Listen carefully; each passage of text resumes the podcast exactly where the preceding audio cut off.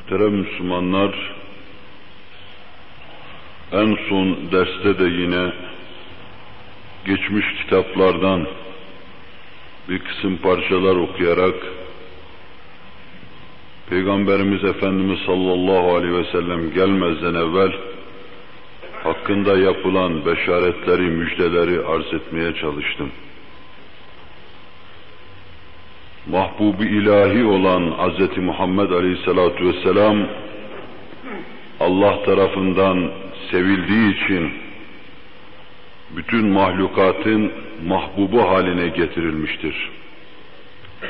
Bir hadis-i şerifleriyle bu hususu ifade buyurdukları gibi Peygamberimiz sallallahu aleyhi ve sellem Allah bir kulunu severse meleği alanın sakinlerinin sevmeleri onlara teklif edilir. Bütün göklerde de hüsnü kabul gördükten sonra yerde de onun için hüsnü kabul vaz edilir. Seradan Süreyya'ya kadar her varlık onu sever. El verir ki insan Allah'ın mahbubu olsun, Allah nazarında makbul olsun.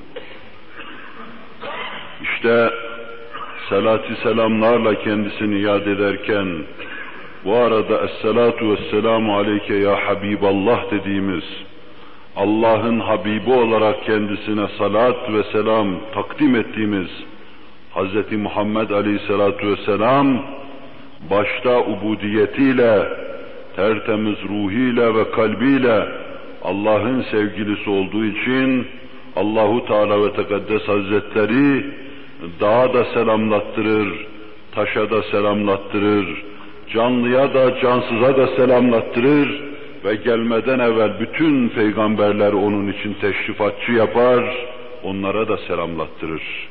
İşte Tevrat'ın, İncil'in, Zebur'un müzmerlerinde, sifirlerinde, tekvinlerinde, huruşlarında, meselelerinde kainatın efendisinden sık sık bahsetmeleri Allah'ın bahsettirmesine binaendir. Allah sevdiği için sevdiklerine sevdirmiş, sevdiklerine alkışlattırmıştır. Cenab-ı Hak sevdiğini bizlere sevdirsin, Habibi edibini sevdirsin ve yolunda bizleri kaim ve daim eylesin. Bu hususta büyüklerin, bu hususta araştırma yapanların bizlere takdim ettikleri pek çok misallerden ben ancak birkaç tanesini size arz ettim. Uzun zamandan beri üzerinde durduğum bu hususu daha fazla uzatmamak için birkaç misalle iktifa ettim. Allahu Teala ve Tekaddes Hazretleri yardımını, nusretini ve inayetini bizimle beraber kılsın. Bugün de bir iki misal arz etmekle bunu sona erdirmeyi düşünüyorum. Kainatın efendisi sallallahu aleyhi ve sellem okuyup yazma bilmediği için ki Allah bunu bir nimet olarak ona söyler. Eli kalem tutmamıştı, bir rahle-i tedris önüne oturmamıştı, yazı yazmamıştı, kitap müteala etmemişti. Ama evvelin ve ahirinin bütün ilimlerine vakıf idi. Peygamberlerin haber verdikleri her şeyi haber veriyordu. Biz geçmiş kitaplardan bir kısım nakiller yaparken Kur'an-ı Kerim'de tıpatıp onları ifade eden ayetler buluyoruz. Kainatın efendisinin tıpatıp onlara uygun ifadelerde bulunduğunu müşahede ediyoruz. Bundan anlaşılıyor ki geçmiş kitaplar çok tahriflere uğrasalar bile menba itibariyle Kur'an-ı Mucizül Beyan'ın kaynadığı zülal menbaından kaynamıştır. Vahyi semaviye dayalıdır. Allah'ın ilminden nebaal etmektedir. Nasıl kainatın efendisinin mahbiti vahyi ilahi olan, mütemadiyen Allah'tan gelen esintileri insanlara aktaran o tertemiz kalbi vahyi ilahinin menbaadır. Öyle de geçmiş peygamberlerin kendi ümmetlerine ve elimizdeki mevcut kitaplarla bize intikal ettirdikleri şeyler aynı kaynaklardan geldiği için aralarında ciddi bir tevafuk, uygunluk müşahede ediyoruz. Bu derse kadar arz ettiğim şeyler elimizdeki mevcut İncil nüshalarından, Tevrat'tan ve Zebur'dan ayetlerini okuyarak arz ettiğim parçalardı. Bunlarda bir kısım tercüme farkları görmek mümkündür. Bazısı Latinceden çevrilmiştir. Bazısı Arapçaya veya Türkçe'ye, Fransızcadan, İngilizceden çevrilmiştir. Dildeki nuansları iyi kavrayamayan hatalı mütercimler bir kısım kelimelerde tasarruf yapmışlardır. Belki anlatılmak istenen mevzuya gölge düşürmüşlerdir. Bulanık hale getirmişlerdir. Netice itibariyle hepsini karıştırdığımız, hepsini yan yana getirdiğimiz zaman Tevrat'ın, İncil'in, Zebur'un verasında dahi Muhammedur Resulullah yazılı olduğunu görüyoruz. Onlarda dahi Allah Celle Celaluhu sevdiğinden bahsettiğini müşahede ediyoruz. Ve bu hususlara girerken, girmeye niyet ederken size vaat etmiştim. Mevcut eldeki İncil nüshalarının, Zebur'un ve Tevrat'ın ötesinde Avrupa'da asıl nüshaları birisi hususiyle kasten kaybettirilmiş olan Barnaba İncil'inde çok açık olarak kainatın efendisinden bahisler var olduğunu yine size derslerin bidayetinde arz etmiştim. Cenab-ı Hak itmamına erdirsin ve bize söylettirdiği, size dinlettirdiği her şeyi rızasına muvafık kılsın. Biz, herkes kainatın efendisinin bir yönüyle dairesine girmesiyle bahtiyar olur. Bazıları ashab olarak onun dairesine girmişlerdir. Bazısı da elindeki iple peygamber olarak peygamberlik zincirine tutulmuştur, onun dairesi içine girmiştir. Kül ve cüz, büyük küçük herkes onun nurundan ve feyiz neban eden dairesinden istifadesi nispetinde Allah'a yakınlık kazanmıştır. Hz. Musa'dan Hz. Nuh'a kadar, Hz. Nuh'tan Hz. Adem'e kadar herkes onun ruhundan aksettiği nübüvvetiyle kainatın efendisine yaklaşmış ve Allah'a yaklaşmış olmuştur. Biz bir yönümüzde ümmeti Muhammed olarak onun feyizli, bereketli dairesi içine girmiş bulunuyoruz. Bu daireden ne kadar zaman ve ne kadar istifade ettik bunu Allah bilir. Fakat her an bu mevzuda istifade etmeye müheyya durumda bulunuyoruz. Cenab-ı Hak istifadeye muvaffak kılsın. Bir de bu daire içinde bulunup her gün beş defa veya kırk defa La ilahe illallah Muhammedur Resulullah diyen ümmeti Muhammed dairesi içinde bulunan kimseler bu işin tedrisini yaparlarsa, kainatın dilinden Hz. Muhammed Aleyhisselatü Vesselam'ı dinlerlerse, bu ümmeti Muhammed olmanın üzerinde ayrı bir mazhariyettir. Biz bu meseleyi müdrik olursak, Cenab-ı Hakk'a binlerce hamd ve sena ederiz. Ne talihli kimseleriz ki Hz. Muhammed Aleyhisselatü Vesselam'ı tedris ve tederrüs dairesi içine bizleri soktun. Bu iş söyleyenin başından çok aşkın olsa dahi o sarayın kapısında onu anlatma dairesinin kapısında bir havhavcı olarak kullansa dahi bunu şeref bilecektir o anlatan. Ve bu havhavı dinleyenler de onu şeref bilsinler ki Hz. Muhammed için havlayan birisini Allah onlara dinletiyor.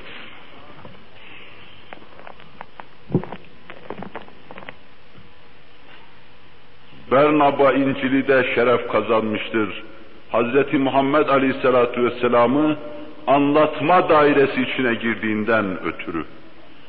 Onu bulup çıkaran, bir kiliseden bulup çıkaran papaz, tahmin ederim ki Hz. Muhammed Aleyhisselatü Vesselam'ın mahkeme-i kübrada iltifatına mazhar olacaktır. Çünkü onu bulup çıkarmakla Hz. Muhammed'in daireyi kutsiyesi içine girmiştir. Onu neşreden, istinzah eden, çeşitli yerlere gönderen kimseler de bu daireden hissedar olabilecek havayı iktisap etmişlerdir. Ve bu hususu bize intikal ettirmede, Arapça, Türkçe eserler yazan, ondan pasajlar alan kimseler dahi Hz. Muhammed Aleyhisselatü Vesselam'ı anlatma dairesine, ona kurbiyet dairesi içine girmişlerdir. İnşallah bizim de hissemiz vardır. Bu sofra ilahiden Allah bizi de hissedar kılsın inşallah.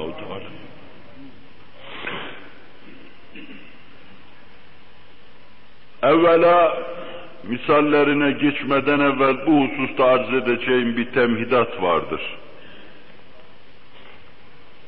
Kainatın efendisi daha dünyaya teşrif etmezden evvel kilise tarihinde gördüğümüz bir husus var, çok enteresandır. 492 senesinde Papa Tilikayus bir emirname neşrediyor.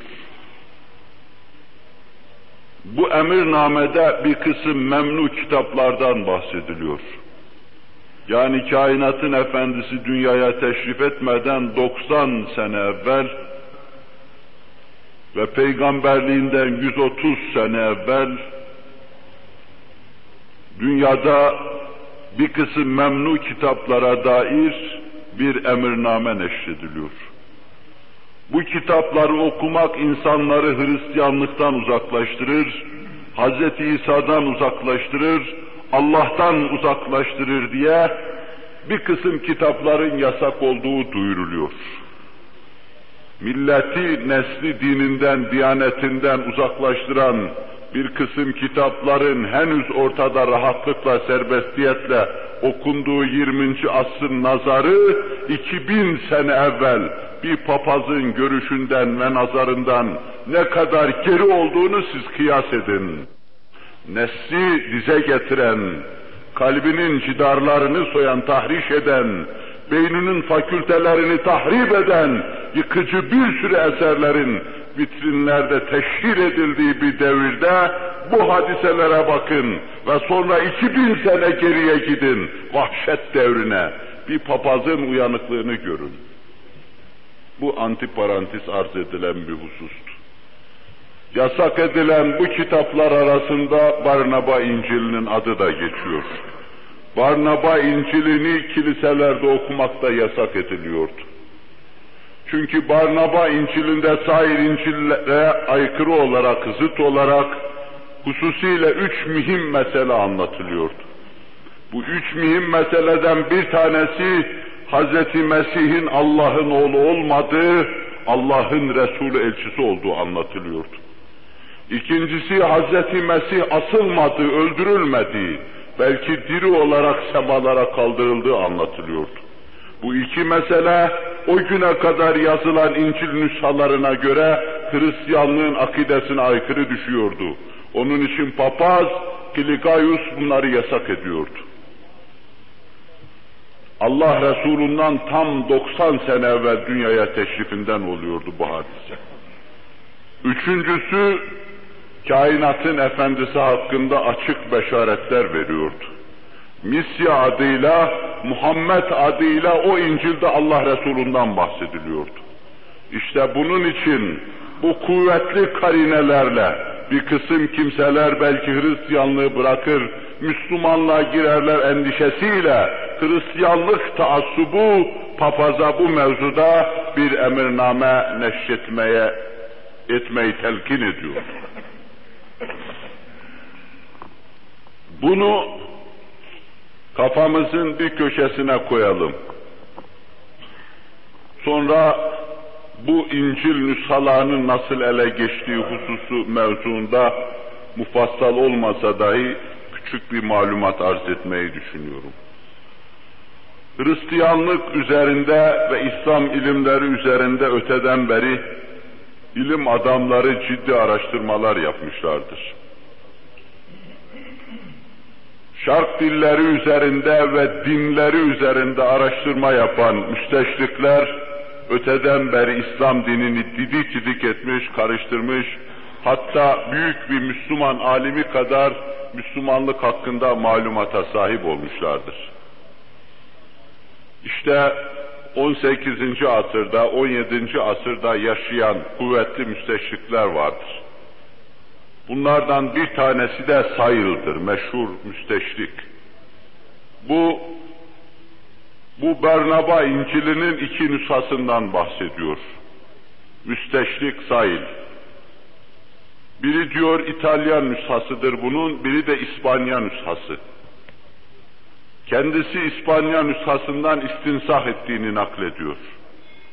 Ben nas istinsah ettikten sonra İspanya menşeli nüskadan istinsah ettikten sonra ki temeli onun da İtalyan nüshası olma ihtimali var diyor. Oxford Üniversitesi Mülkiye Kürsüsü profesörlerinden menkhus benden aldı, o da istinsah etti. İspanya nüshasından o da istinsah ettikten sonra asıl nüsha kayboldu. Papazlar tarafından kaybedildi. Ve kanaatıma göre İtalya'ya ait nüsha diyor, Avrupa'da çeşitli devletlerde yerlerini söylüyor. Falan tarihte filan papaz tarafından, falan tarihte filan papaz tarafından, falan tarihte filan papaz tarafından istinsah edildikten sonra Viyana'nın meşhur Beynermiye kütüphanesinde elan mevcuttur diyor. Ama bu nüshalar ne zaman yazıldı onlar hakkında kat'i malumatımız yok. Biraz evvel arz ettim, kainatın efendisinden 90 sene evvel tarih bize gösteriyor, Barnaba İncil'inin yasak edildiğini görüyoruz. İtalya nüshası menşeli olan İspanya'da bulunan nüshanın macerasını bize Sail şöyle naklediyor. Meşhur papaz Framiroy, belki şu Latince kelimeleri ben Arapça, Kur'an hattı menşeli kitaplardan aldığım için fonetiğine uygun telaffuz edemeyişim mazur görür. İncil nüshalarını karıştırma çok meraklı bir zat. Bu diyor ki ben bu nüshaları karıştırırken ara sıra meşhur Arinaius Barnaba İncil'ine atıflar yapıyordu. Hz. İsa'dan, Mesih'ten, kıyametten, geçmiş peygamberlerden bahsederken daha evvelki asırlarda yaşamış. Yani 18. asırda bu bu meseleyi bize anlatan diyor ki daha evvelki, evvelki asırlarda yaşamış Arinaius Barnaba İncil'ine atıflar yapıyordu. Barnaba İncil'inde de nasıl Metta'da şöyle, Luka'da şöyle, Yuhanna'da şöyle, Barnaba İncil'inde de şöyle diyordu yazılarında. Barnaba İncil'i mevzuunda bir merak düşmüştü benim içime. Sonra Vatikan'a gittiğim zaman 5. Papa Sitex önünde bu kitabı müteala ettiğini gördüm. Kendi uykuya daldığı zaman da ben gizli olarak aldım ve istinsah ettim diyor. Biz İslam tarihinde böyle bir İncil'den bahsedildiğini hiç bilmiyoruz. İncil nüshalarıyla, Tevrat nüshalarıyla İslam üleması 1200-1300 seneden beri karşı karşıyadır. Hususiyle Müslümanlığın sadri evvelinde Kabul Ahbar gibi, Abdullah İbni Selam gibi ve İsrailiyattan çok nakilde bulunan İbni Abbas gibi büyük kimseler bu mevzuda Tevrat'a, İncil'e, Zebur'a ait her şeyi bildikleri halde Barnaba İncil'inden tek bahis görmüyoruz biz bizde. Daha sonraki devirlerde bize ve batıya ait her mesele, Gazali'den alın da Şahveli'ye kadar didik didik edilmiş olmasına rağmen yine Barnaba İncil'inden tek kelime bilmiyoruz. Demek ki bir Müslüman tarafından ortaya atılmış olması, menşeinin Müslüman olması asla vakata düşünülemez. Çünkü biz bilmiyoruz, bizim kaynaklarda tek kelimeyle bahsedilmiyor. Bu mevzuda Hodri Meydan diyoruz. 300 bin kitap nüsha içinde bulunan el yazması mahdut ve matbu Süleymaniye Kütüphanesi'nden alın Haydarabad'a kadar, İzmir'e kadar gelin, bütün vilayetleri gezin, bu mevzuda yazılmış eserlerin hiçbirisinde İslam eserlerde Barnaba İncil'inden tek kelimeyle bahsedildiğini göremezsiniz. Demek ki menşe itibariyle bizde değil bu.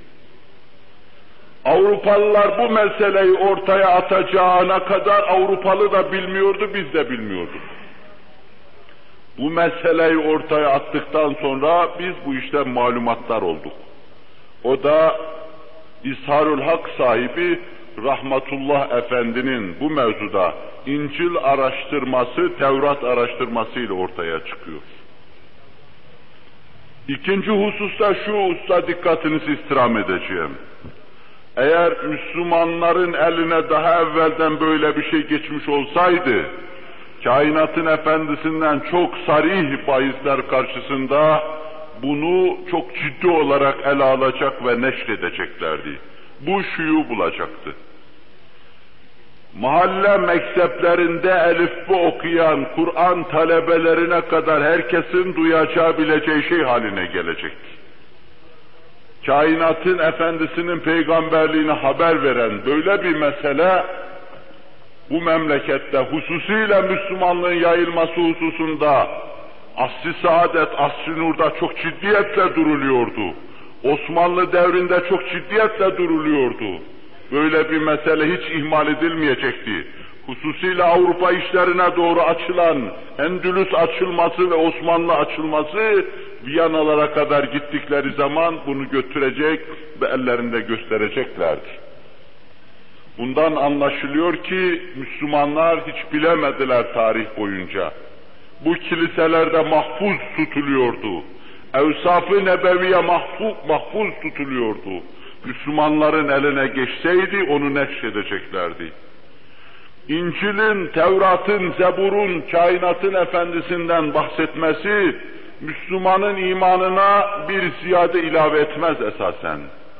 Mümin binlerce ayrı ayrı delillerle bu mevzuda tahkimat yapmış, Allah'ın tevfik ve inayetiyle sarsılmaz bir imana sahip olmuştur. Ama bir Hristiyana karşı, bir Yahudiye karşı ve bu asırda yığın yığın şüphelere karşı mümin bunu kullanmayı ihmal etmeyecektir. Osmanlı bunu kullanacaktı. Emevi bunu kullanacaktı. Bundan beş altı asır evvel motor yapacak kadar tekniği ileriye götüren Müslüman bunu kullanacaktı. Rasathane yapan Müslüman bunu kullanacaktı. Devrinin bütün tekniğini İslam hesabına amade hale, faal hale getiren uyanık Müslüman bunu da kullanacaktı. Bu mevzuda tek satır tek kelime bilmediğimize göre demek Müslümanlar bu işten habersiz idiler. Binaenaleyh Sayl'ın da ifade ettiği gibi bu Avrupa menşelidir. İtalya nüshası vardır ilk nüsha, İspanya nüshası vardır ilk nüsha ve daha sonra Avrupa'da mebzul bulunan Barnaba İncil'i bu nüshalardan istinsah edilmek suretiyle çoğaltılmış, Avrupa'nın çeşitli yerlerine dağıtılmıştır. Bugün dahi bu İncil'e karşı ciddi bir gayz vardır, nefret vardır, bunu yok etme hevesi vardır, havası vardır ama yok edilemeyecektir çünkü çok şeyler alınmıştır. Batılı bunu inkar edemeyecektir. Tarih yazıyor bunu. Binlerce müsteşrikin kitabına geçmiştir, bunu inkar edemeyecekler.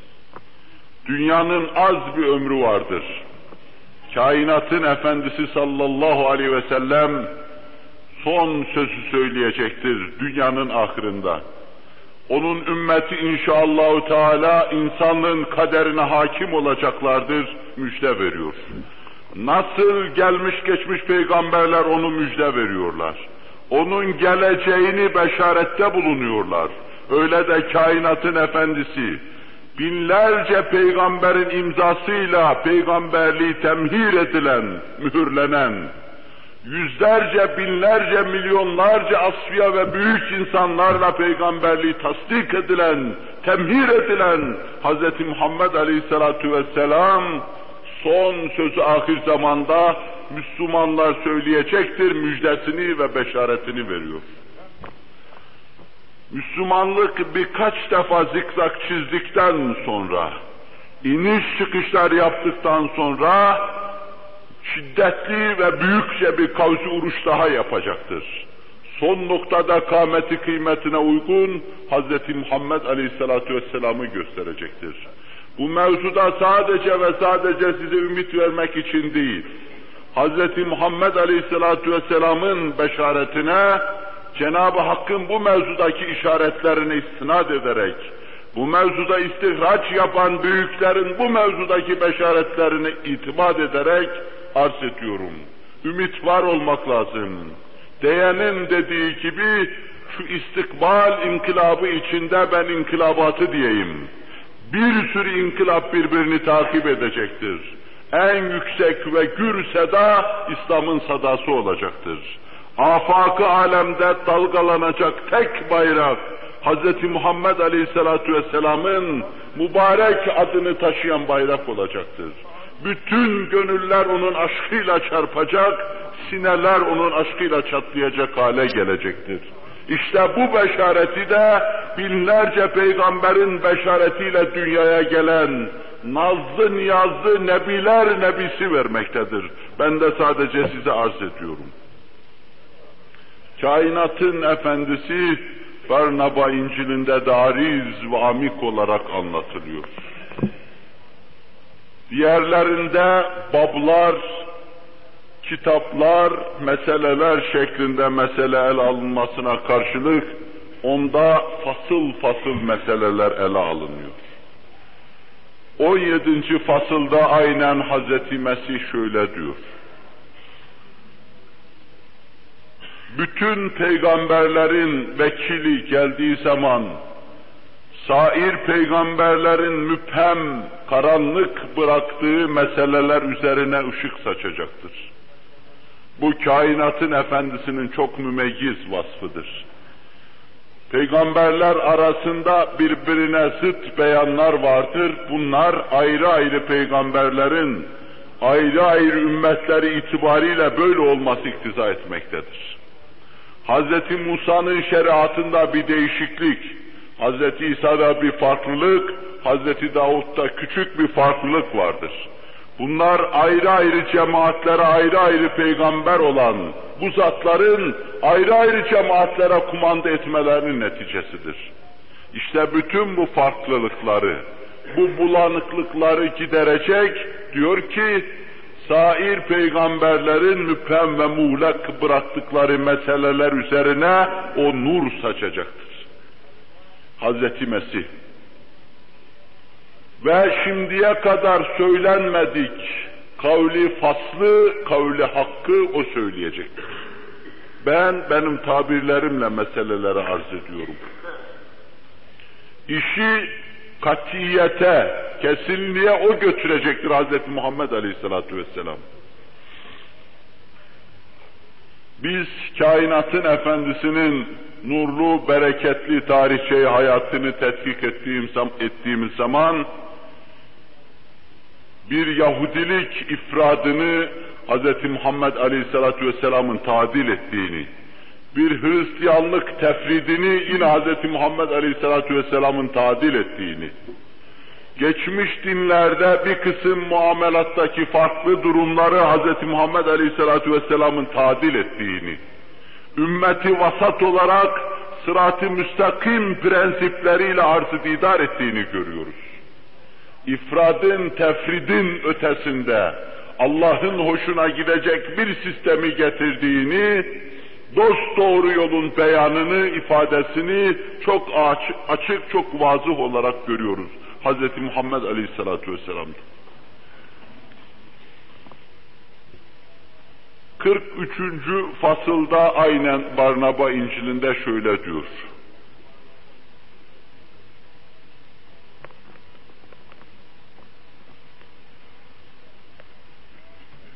Çok şeyler bir fasılda belki elli meseleden bahsediyor da ben kainatın efendisiyle münasebeti olan bir iki cümlesini alıp size nakletmiş oluyorum. Allahu Teala ve Tekaddes Hazretleri kısa şeylerden uzun şeyler anlamaya bizleri muvaffak kılsın. İyi değerlendirmeye muvaffak kılsın inşallahü teala.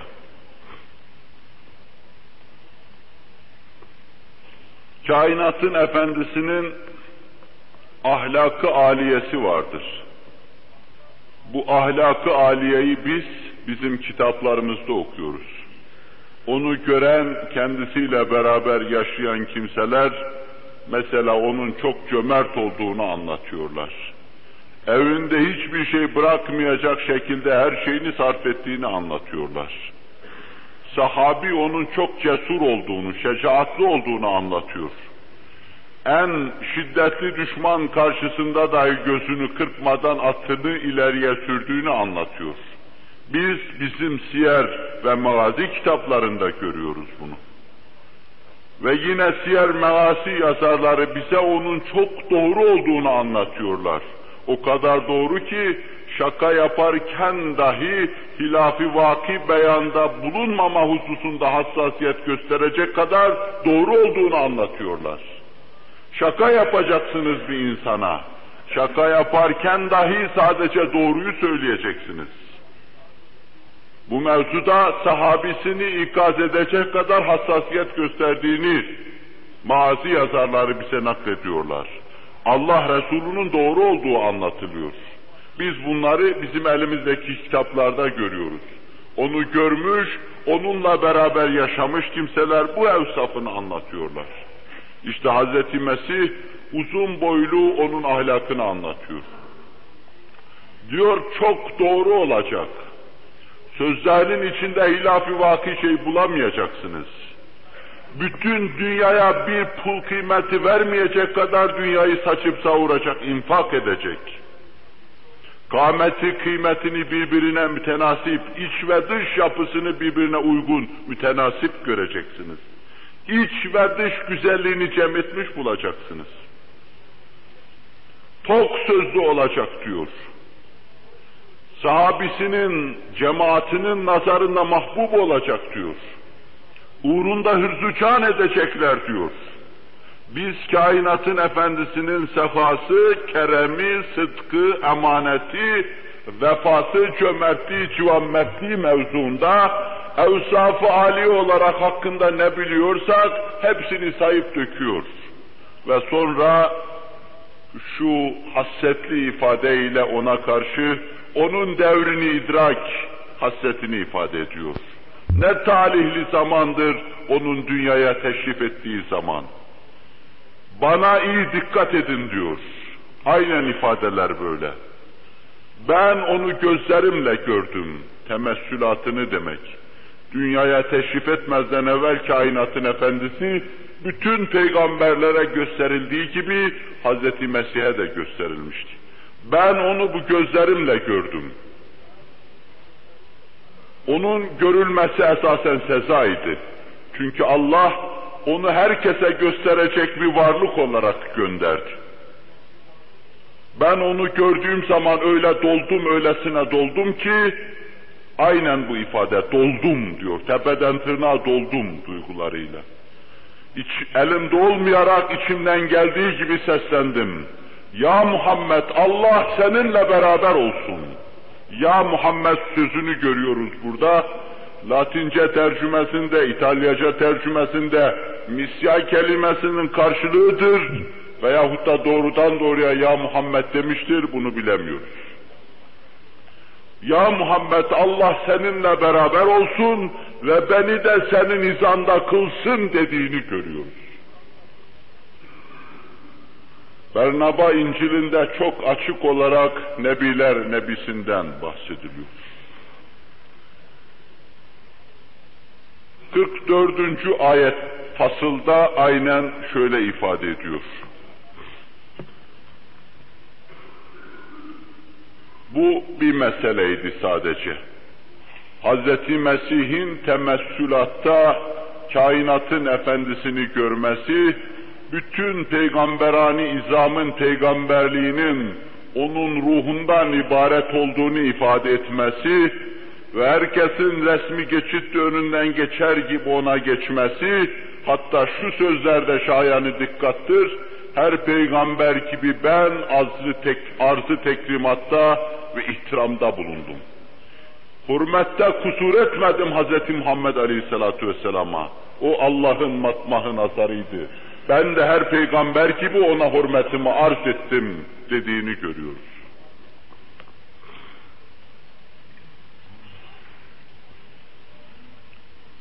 Bu ayette de şu hususu, fasılda şu hususu görüyoruz.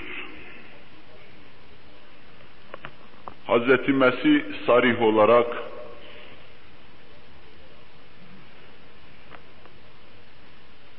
kainatın efendisi dünyaya teşrif edeceği ana kadar insanlığın hürmet duyduğu, teveccüh ettiği yerler var.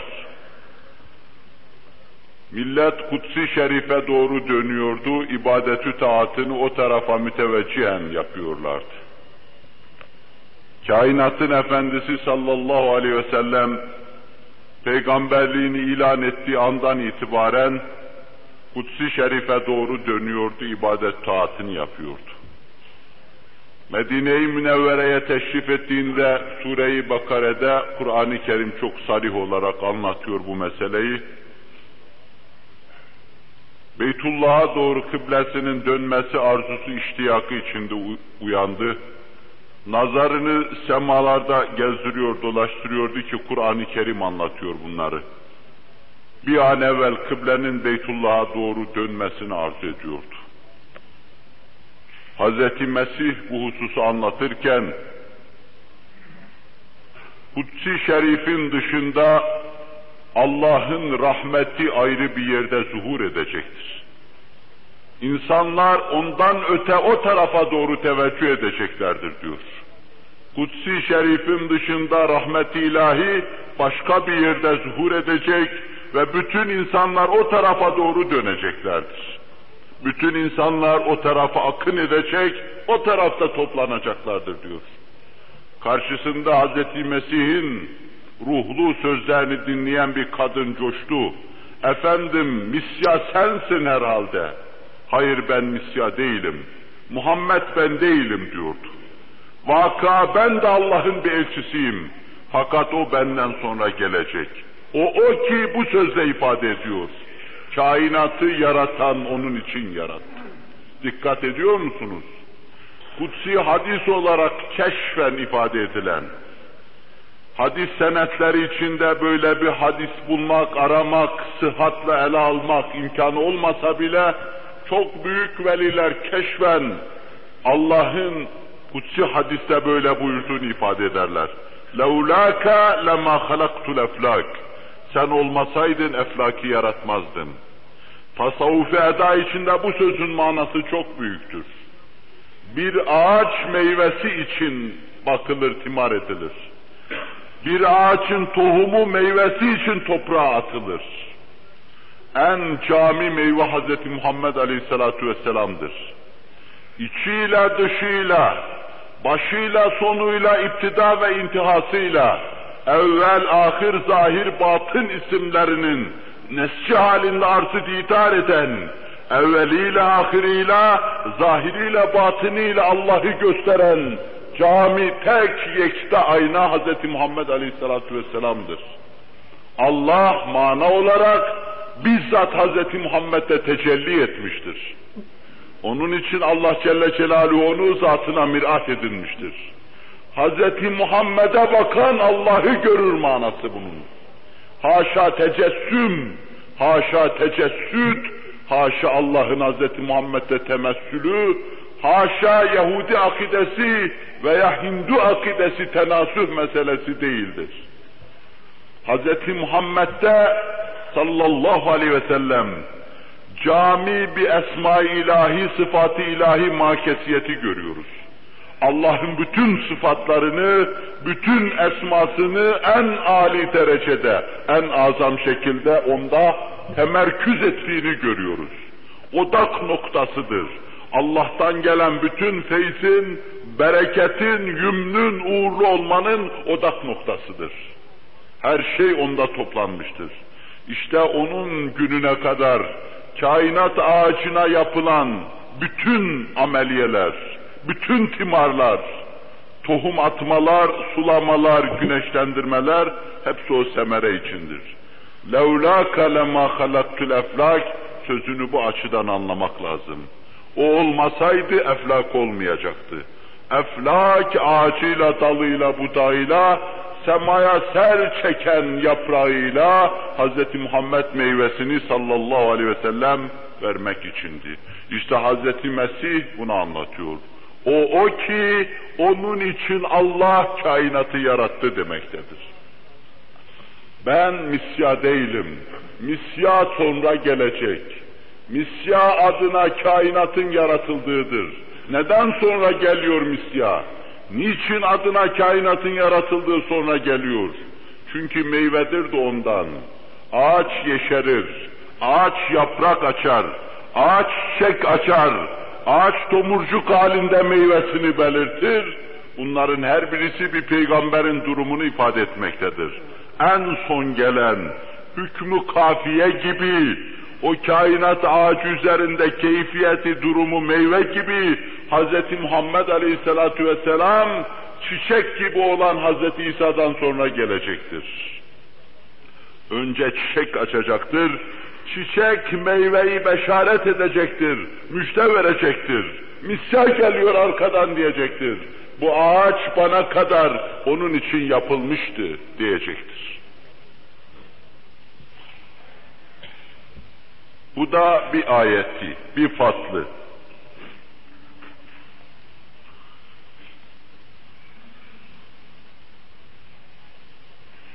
Başka bir fasılda şunu görüyoruz.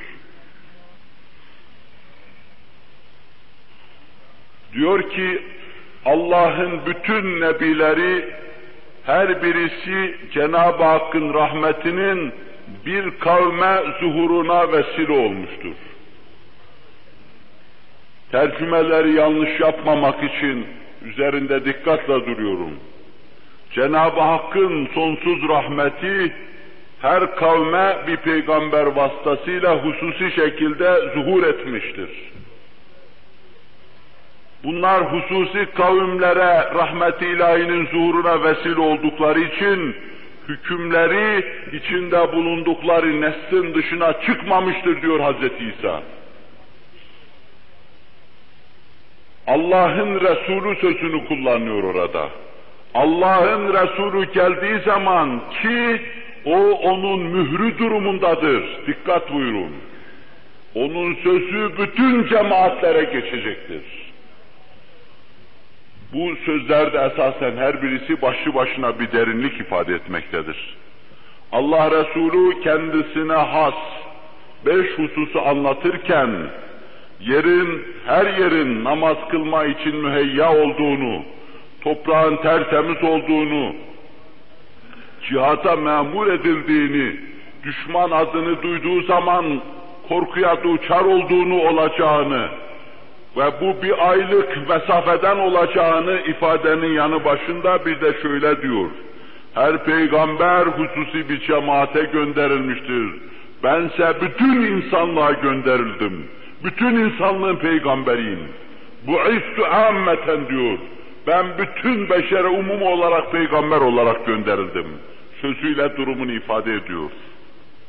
Hz. Mesih her nebi Allah'ın rahmetinin bir cemaatte zuhuruna vesile olmuştur. Onun için o nebiler kendi nesillerini aşamamışlardır. Nesli bitince ayrı bir peygamber gelmiştir. Hususu o cemaatin peygamberidir. Beşer tam maşeriliğe, içtimai anlayışa, içtimai yapıya ulaşamadığından ötürü kabile kabile, millet millet ayrı ayrı peygamberler geliyordu. Beşerin olgunlaşmasına muhazi olarak olgun beşere en kamil peygamberi gönderen Allah Celle Celaluhu bütün beşere bir peygamber göndermek suretiyle bir ad altında, bir bayrak altında, bir nam altında bütün beşeri toplamıştır. İşte Hz. Mesih bunu anlatıyordu. Ama Allah'ın Resulü geldiği zaman ki o Allah'ın mührü durumundadır. Mühür ve hatemen nebiyin sözüne mana verirken fesirler bir de mühür manasını, Allah'ın mührü hatemi manasını veriyorlar. Peygamberlik mektubunun sonuna basılan mühür gibi bir şey. Bütün üst tarafta yazılı olan şeyleri tasdik ediyor bu. Adem haktır, Nuh haktır, Musa haktır, İsa haktır deyip Hz. Muhammed'in adı basılıyor bu mühre. مَا كَانَ مُحَمَّدٌ اَبَا اَحَدٍ مِّنْ رِجَالِكُمْ وَلَاكِنْ رَسُولَ اللّٰهِ وَخَاتَمَ النَّبِيِّينَ Ya Muhammed sen sabret.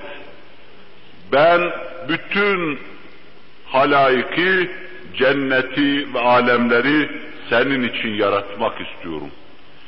Kainatın efendisi sallallahu aleyhi ve sellem dünyaya teşrif etmediği gibi belki daha çok peygamber de gelmemiş, kainatın pek çok parçaları dahi yapılmamış, belki cennet cehennemde daha teşekkül etmemiş ki Allah Celle Celaluhu o zaman şöyle ferman ediyor. Cenneti, alemleri ve halayiki senin için yaratmak istiyorum. Her kim seni mübarek ve mukaddes bilirse mübarek olur. Her kim seni tanımaz sana lanet ederse o da mel'un olur. Sözünü ifade ediyor. Hz. Muhammed Aleyhisselatü Vesselam hakkında ya Muhammed sözüyle Peygamberimiz sallallahu aleyhi ve sellemi ele alıyor. Doğrudan doğruya kainatın efendisinin adıyla anılması, evsafı aliyesiyle dile getirilmesi, teker teker sıfatlarının, vasıflarının, icraatının anlatılarak anlatılması, sair İncil'lere, Tevrat'a, Zebur'a muhalif olarak Barnaba İncil'inde çok açık olarak görüyoruz. Bunun üzerinde Avrupa'da müsteşrikler tarafından çok şey yazıldı, çok şey söylendi. İslam aleminde de çok tercümelere girdi. Arapça, Türkçe çok tercümelere girdi. Çok kitaplarda bahsedildi. Hz. Muhammed Aleyhisselatü Vesselam'ın onda açıktan açığa bahsedilmesi itibariyle ciddiyetle ele alındı ve hassasiyetle üzerinde duruldu. Bütün bunlarla anlatılmak istenen şey Hz. Muhammed Aleyhisselatü Vesselam'ın peygamberliğidir, nübüvvetidir. O peygamberliğe karşı Cenab-ı Hak bizleri serfiruya muvaffak kılsın inşallah Teala. İnkiyada muvaffak kılsın, teslime muvaffak kılsın. Muhterem Müslümanlar, geçen hutbede arz etmeye çalıştığım netice olarak burada da arz edeyim. Kainatın efendisinin peygamberliğine delalet eden hiçbir delil olmasa, bulamasak ve ben size anlatamasam, sadece şu geçmiş peygamberlerin kemale hassasiyetle ondan bahsetmeleri, onu dile getirmeleri, bir sürü ayetle onu gelecek ümmetlere anlatmaları öyle büyük bir hadisedir ki, bu hadise karşısında insanlık durup biraz düşünmesi iktiza etmektedir. Niçin acaba herhangi bir hadise gibi bundan bahsetmiyorlar? Bundan kemal hassasiyet ve kemali ciddiyetle bahsediyorlar. Niçin nazarlar bazen Paraklit adı altında, Ahmet adı altında, Muhammed adı altında, bazen Misya adı altında, bazen bilmem ne adı altında ısrarla devamlı olarak Hz. Muhammed Aleyhisselatü Vesselam'a çevriliyor ve nazarla çevrilmek isteniyor. Herhalde bunun bir manası vardır. Herhalde göklerin ve yerin sani ve sahibi olan Allah Celle Celaluhu bu meseleye çok ehemmiyet verdiğinden bütün peygamberlerini bu mevzuda kemal hassasiyetle konuşturuyor. Ümmetlerin dikkat nazarını bu meseleye çekiyor. Bu mesele çok mühim bir meseledir. Kainatın gayesi bu sayede anlaşılacaktır. İnsanlığın manası bu sayede anlaşılacaktır.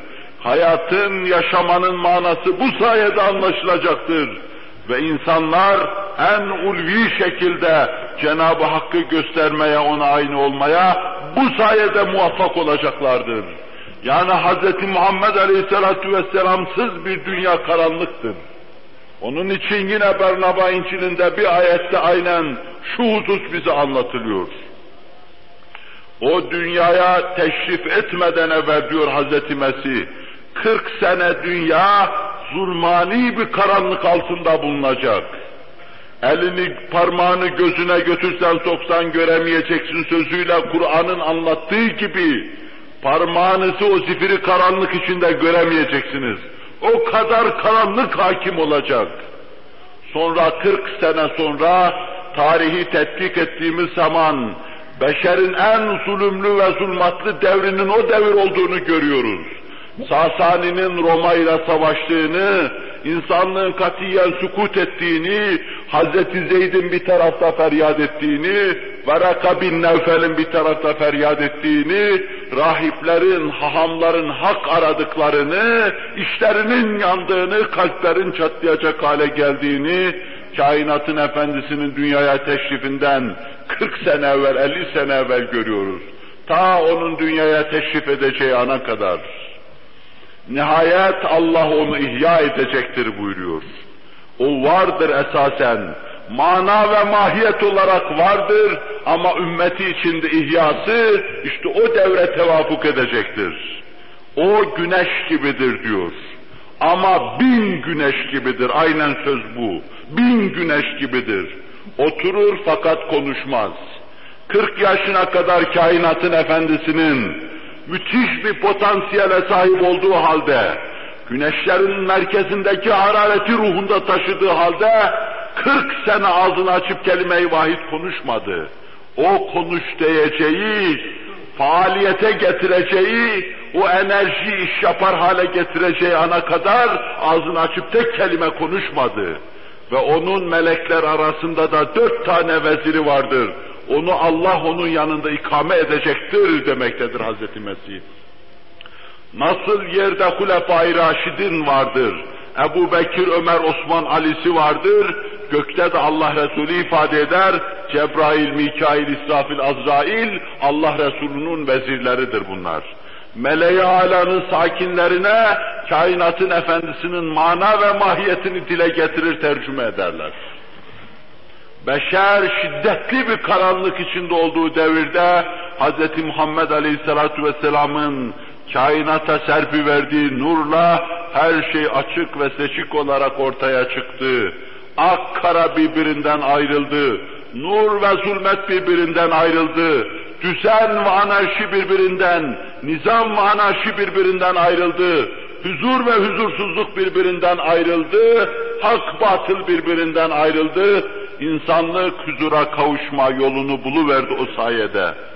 Aynen zulmani ve zulümlü, zulümatlı bir devir yaşıyoruz. Yığın yığın zulmetler üst üste yığıldı bu devirde, yine yığın yığın beşaretler karşımıza çıkıyor, içimize inşirah veriyor, yanan sinelerimize, sadırlarımıza su serpiyor. Kainatın efendisinin manasının, mahiyetinin, prensiplerinin inşallahü teala onun beşaretiyle yeniden içimizde ihya olacağı bir devrin geleceğini müjde veriyorlar. İnşallah e, yeniden Allah onu ihya edecektir. Şu bir iki asır sükuttan sonra bin güneşi mahiyetinde taşıyan Hz. Muhammed Aleyhisselatü Vesselam'ın ışığı, narı, küfür adına her şeyi yakacak, ve iman adına her şeyi tenvir edecek, karanlıkları yırtacak ve nurun ordusu küfrün ve zulümatın ordusunu mağlup edecektir. Bunu rahmet ilahiden bekliyoruz.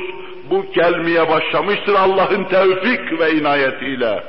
Sağınıza, solunuza baktığınız zaman bunun müjdelerini, beşaretlerini göreceksiniz beli bükülmüşlerden daha ziyade pırıl pırıl gençlerin Allah'a teveccüh ettiği şu devirde, üniversite koridorlarında, liselerin koridorlarında, Müslümanlığı yaşamak isteyen gençliğin, baharda yeşeren otlar gibi yeşerdiği şu Hz. Muhammed baharında bunu çok iyi göreceksiniz sallallahu aleyhi ve sellem.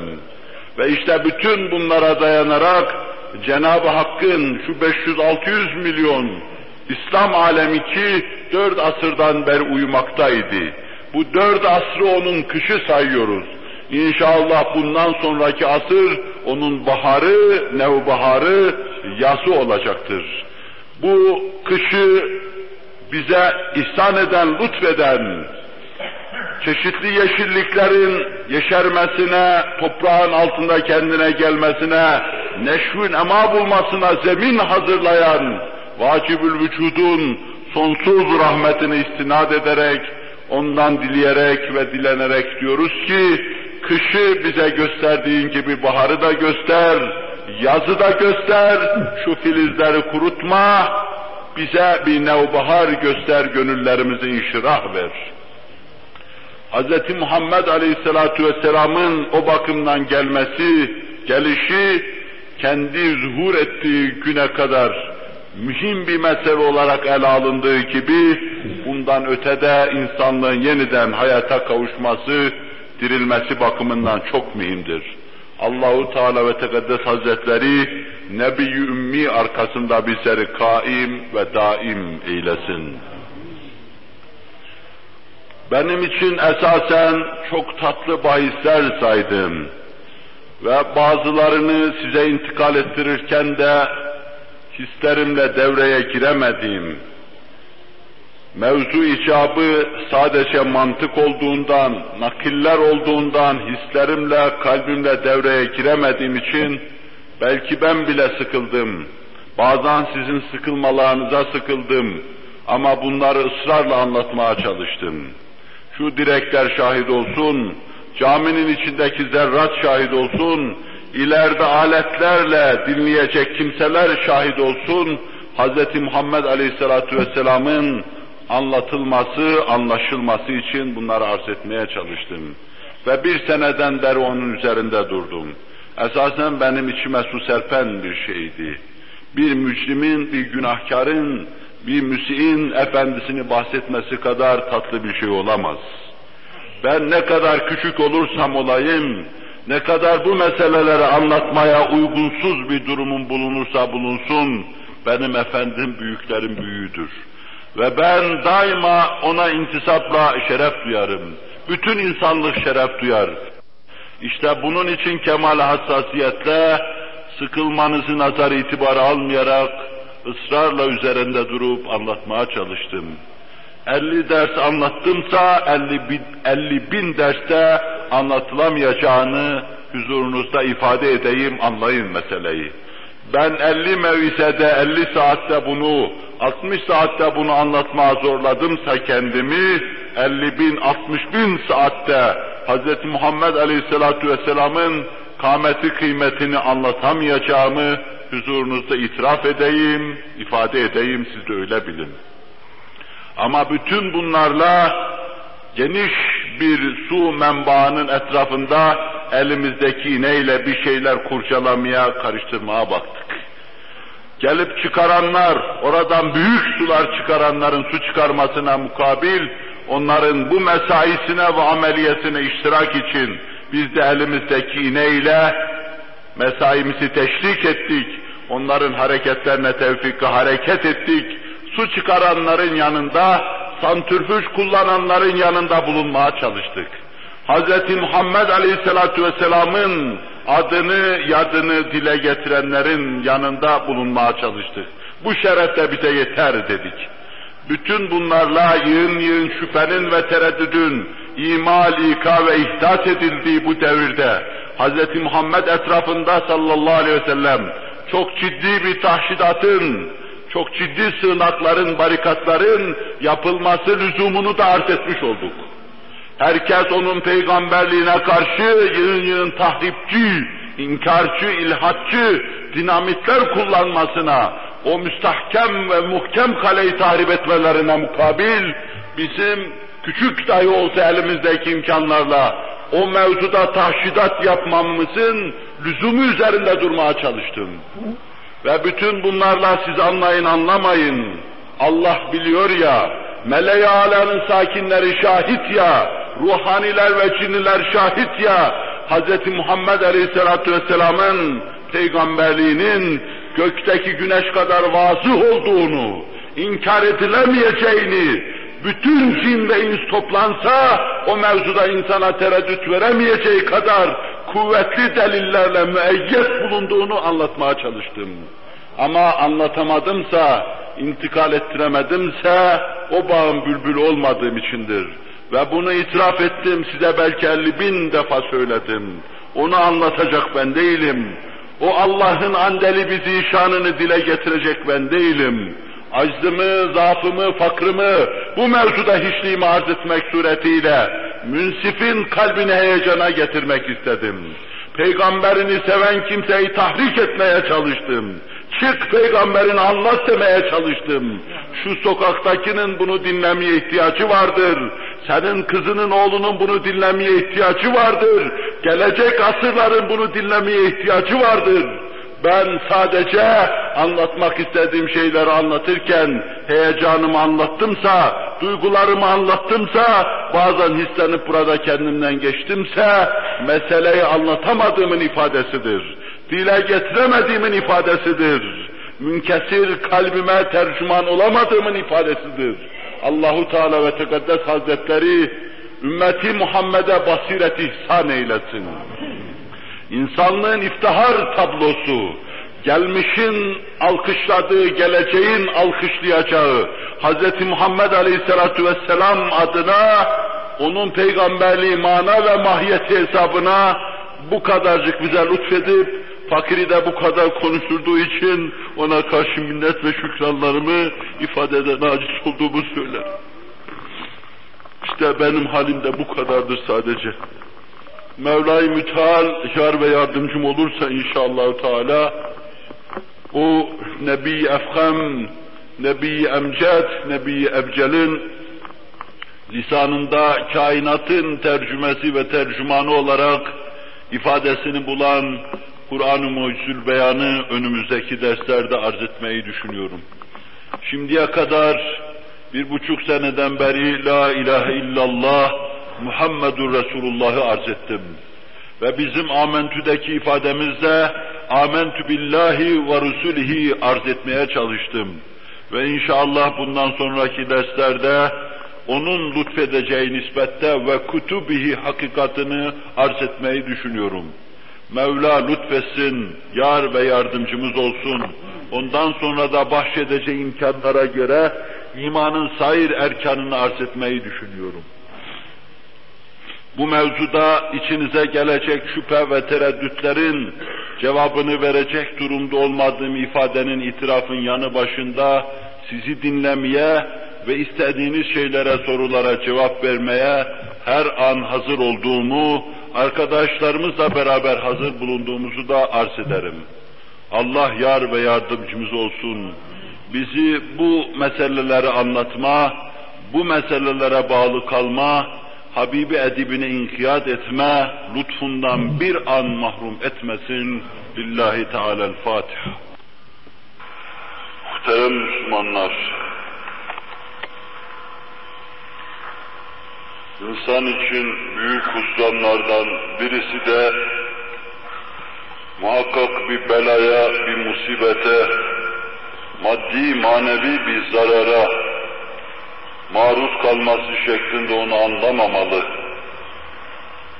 Elindeki nimetlerden istifade edememesi, nimetleri değerlendirememesi, onu daha sonra gelecek nimetlere vesile mukaddime yapamaması büyük husranlardan sayılır.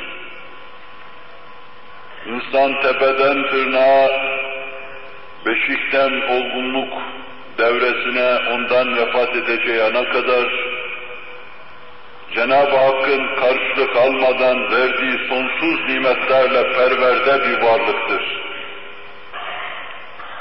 otların, ağaçların başına yağmurun yağdığı gibi insanın başına Allah'tan nimet yağmaktadır.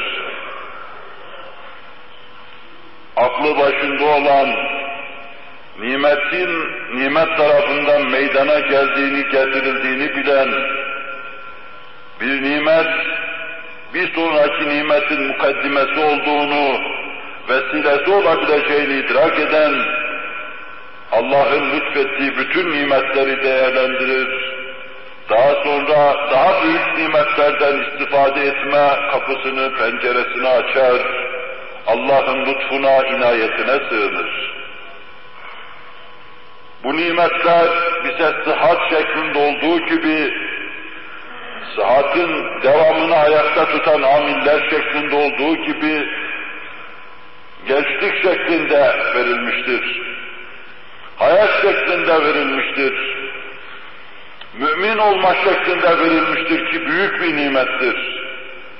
Ve bütün bu nimetlerin, bütün insanlıkla beraber istifade ettiğimiz en büyüğü Hz. Muhammed Aleyhisselatü Vesselam nimetidir.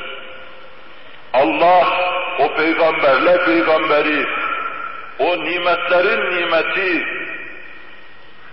cennet nimetinin vesilesi, ahiret saadetinin mukaddimesi olan Hz. Muhammed Aleyhisselatü Vesselam'dan istifade edilsin diye onu bize göndermiştir.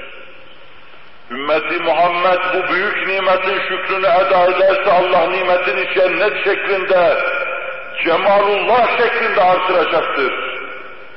Ümmeti Muhammed, Hz. Muhammed nimetinin kadrini, kıymetini bilemezse, deryada yaşayan mahiler gibi derya içinde dolaştığı halde deryayı bilmezse, Allah, Allah'ın azabı şedittir, şedid azabıyla zuhur ve tecelli edecektir.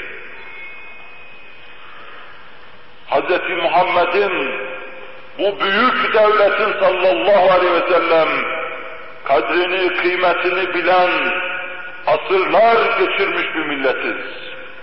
Asırlar geçirmiş milletin ahfadıyız. Her şeyiyle onu tanımış, her şeyiyle onu takdir etmiş ve her şeyinden istifade etme yoluna koyulmuş necip ahfadın, necip, necip ecdadın ve esnafın ahfadı durumunda bulunuyoruz. İstifade edenler istifade edip, nimetlerine yeni nimetler ilave ettikleri gibi, kainatın efendisinden istifade edip, Allah'ın lütfettiği şeylere yeni nimetler ilave etme mecburiyetindeyiz. Yoksa bu büyük nimete mazhariyetimizin yanı başında, uyanık kalpli, basiretli, şuurlu, hassas duygulu olarak yaşamazsak, Allah şu birkaç asır içinde onun tesiri, bereketini kestiği gibi, gelecek nesillerden de keser, bizi ve bizden evvelkilerini yozlaştırdığı gibi, bizi ve bizden sonrakilerini de yozlaştırır, bodurlaştırır, semere vermez hale getirir. Allah bu haybetten, bu husrandan ümmeti Muhammed'i muhafaza buyursun. Kainatın efendisi gibi, nimeti uzma diyeceğimiz, Allah'ın büyük intibatını kalbinde taşıyan, sinesinde taşıyan, hayatında taşıyan mümin, neyi sırtında taşıdığını, kime mücavir olduğunu, kimle beraber oturup kalktığını, hangi nimet sofrat sofrasının başına diz çöküp oturduğunu çok iyi bilmelidir. Nasıl turfanda hurmaları taşıyan bir sofranın önünde dize geldiğini çok iyi bilmelidir. Kimin ağzından akan barı emdiğini çok iyi bilmelidir. Ve bu sofraya gelen nimetlerin nereden akıp akıp geldiğini çok iyi bilmelidir. Bilirse Allah Celle Celaluhu onun irfan ve ihsanını artıracaktır. Bilirse bildirmekle onu üste çıkaracaktır. Ama bu büyük nimetin, bu eltaf-ı ilahinin kıymetini bilmezse onu haybet ve husran içinde bırakacaktır ki Allah bizleri muhafaza buyursun. Muhterem Müslümanlar, kainatın efendisine sallallahu aleyhi ve sellem sadece şahsiyeti itibariyle, adının anılması itibariyle, peygamberimiz olması hasebiyle ve hesabıyla, şahsi ve cüz'i ve aynı zamanda şekli bir tazim ve tekrimde, ihtiramda bulunmak, ona karşı, o büyük nimete karşı vazife yapmış olmamızı ifade etmez. O büyük nimet fiili, kavli, kalbi, hissi, her şeyimizde ona teveccüh etmek, bu onu her şeyle değerlendirmek ve daha büyük nimetlere mukaddeme yapmayı, mukaddime yapmayı iktiza etmektedir. Allah'ın onun gibi büyük bir nimetinden, o büyük nimet gibi bir nimeti elde edebiliyorsak ne mutlu bize. O büyük nimeti değerlendirip cennet ve cemalullahı elde edebiliyorsak ne mutlu bize. Cenab-ı Hak bu denli eltafından bizleri mahrum bırakmasın. Buraya kadar arz ettiğim şeyleri tahkik adına, meseleleri araştırıp size takdim etme adına arz ettim. Hitamı misk olmasını düşünerek bundan sonra hakikat hesabına biraz da kendi hissim adına bir iki cümleyle bir hususu arz edip bitirmek istiyorum. Saadet aslından alın da gül devrinin devam ettiği en son sınıra kadar herkes fiili, kavli, kalbi ciddi bir irtibat içindeydi Hz. Muhammed Aleyhisselatü Vesselam'a karşı. Osmanlı'nın padişahı, kainatın efendisinin ayağını bastığı toprak parçası, parçası ki tahkir edilmiştir. Onu tacına sorguç yapıyordu ve onun içinde bir nazım söylüyordu kainatın efendisinin ayağını bastığı toprak Osmanlı padişahının tacında sorguştur. Osmanlı dahi kadrini, kıymetini o kadar biliyordu. İşte bu hünkârlardan birisi, sahabi devrine ait vakaların vüsuku nispetinde Osmanlı'ya, Abbasi'ye ait şey olarak naklettiğimiz şeyler mevsuk değildir. Tenkit edilebilir, cerh yapılabilir ama bununla beraber o kadar kimse nakleder ki bunu bana itminan ve yakin hasıl eder. Onun köyüne doğru gidiyordu. Kafilenin içinde sözü baş yaran söz sultanı Nabi de bulunuyordu. Nabi Osmanlı devrinde yetişen, Baki gibi sadece sözde kubbeler yapanlardan değil, içine doğru da derinleşen şairlerdendir. Padişahın o köyün adabına, Nebiler Nebisinin burcu burcu kokusunu taşıyan Medine'nin adabına aykırı davranışını görünce ona hemen bir iki söz içinde, bir iki mısra içinde bir şeyler anlatıverdi. Sadece iki satırcık içinde olan şeyini, şiirde mısra arz edeyim. Padişah-ı İkaz sadedinde şöyle diyordu. Sakın terki edepten, kuyi mahbubi hudadır bu, nazargâh-ı ilahidir, makam Mustafa'dır bu. Gitmeyen, görmeyen, kalbiyle içine girmeyene de anlatılmaz ki bu.